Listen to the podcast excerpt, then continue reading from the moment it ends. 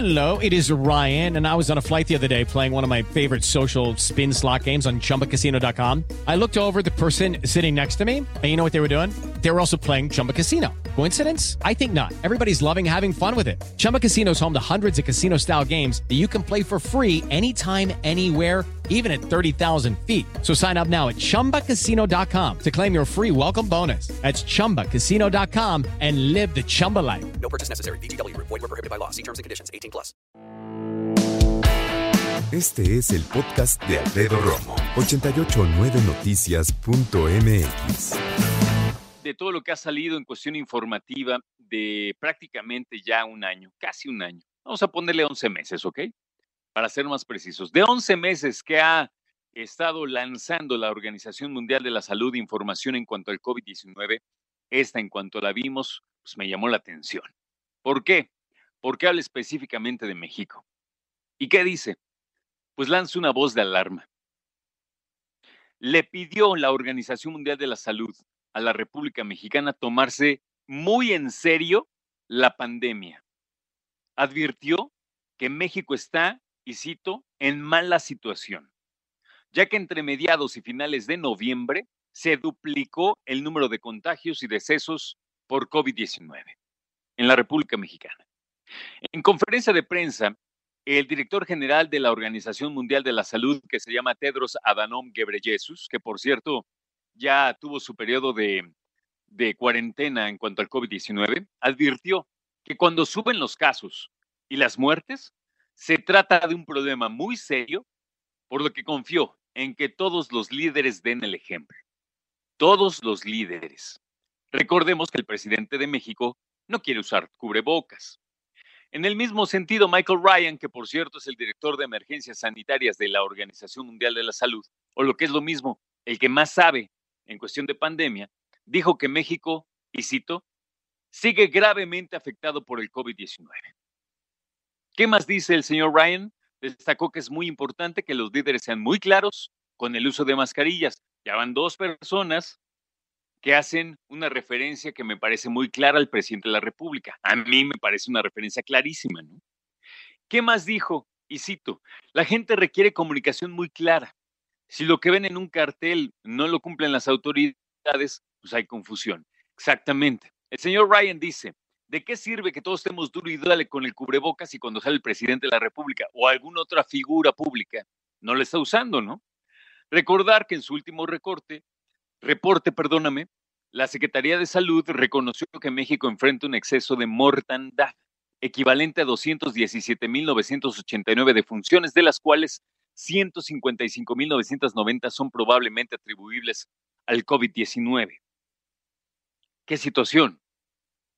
La semana pasada platicábamos acerca del alza de ocupación hospitalaria en el norte del país, en la Ciudad de México. Hablábamos cómo en dos días seguidos se rompieron un récord en cuestión de cantidad de casos en 24 horas. Miércoles y jueves pasados tuvimos más de 10.000 casos en un día en 24 horas. Ahora, a México no fue el único que le tocó esa llamada de atención, también fue para Brasil, el segundo país más afectado por la pandemia en todo el planeta, solo después de Estados Unidos, con más de 6 millones de casos, pero la segunda mayor cantidad de muertes en el planeta. Jair Bolsonaro, que por cierto ya le dio COVID-19 y que tampoco quiere usar cubrebocas, ha negado la gravedad de la enfermedad, aunque ya la vivió, ¿eh? y la semana pasada adelantó que no se va a vacunar encima no quiero usar cubrebocas, ya le, ya le dio COVID-19, ah, pues ahora no me quiero vacunar, dice el presidente de Brasil.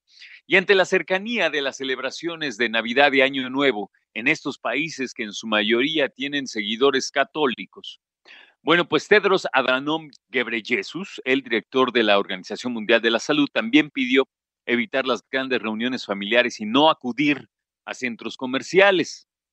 Fíjate, ¿eh?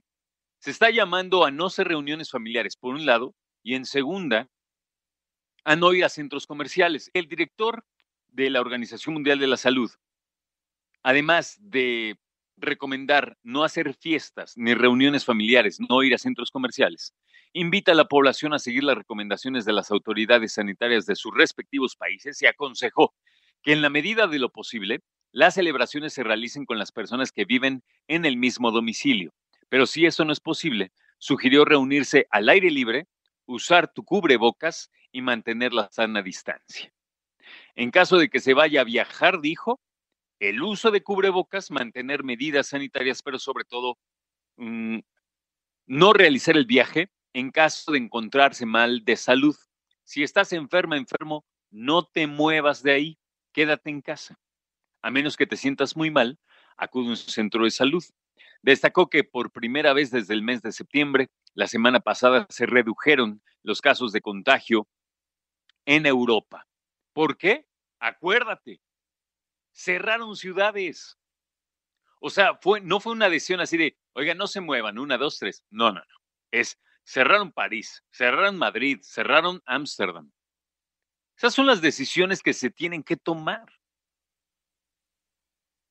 En México no estamos guardando ni la sana distancia, ni el confinamiento, ya si no esas, ni siquiera el uso de cubrebocas.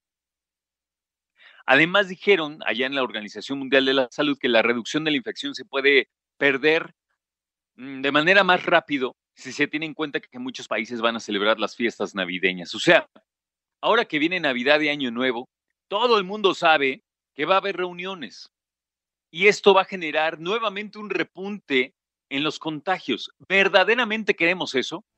Me pregunto yo, ¿verdaderamente queremos eso? No nada más como estadística, no nada más como país.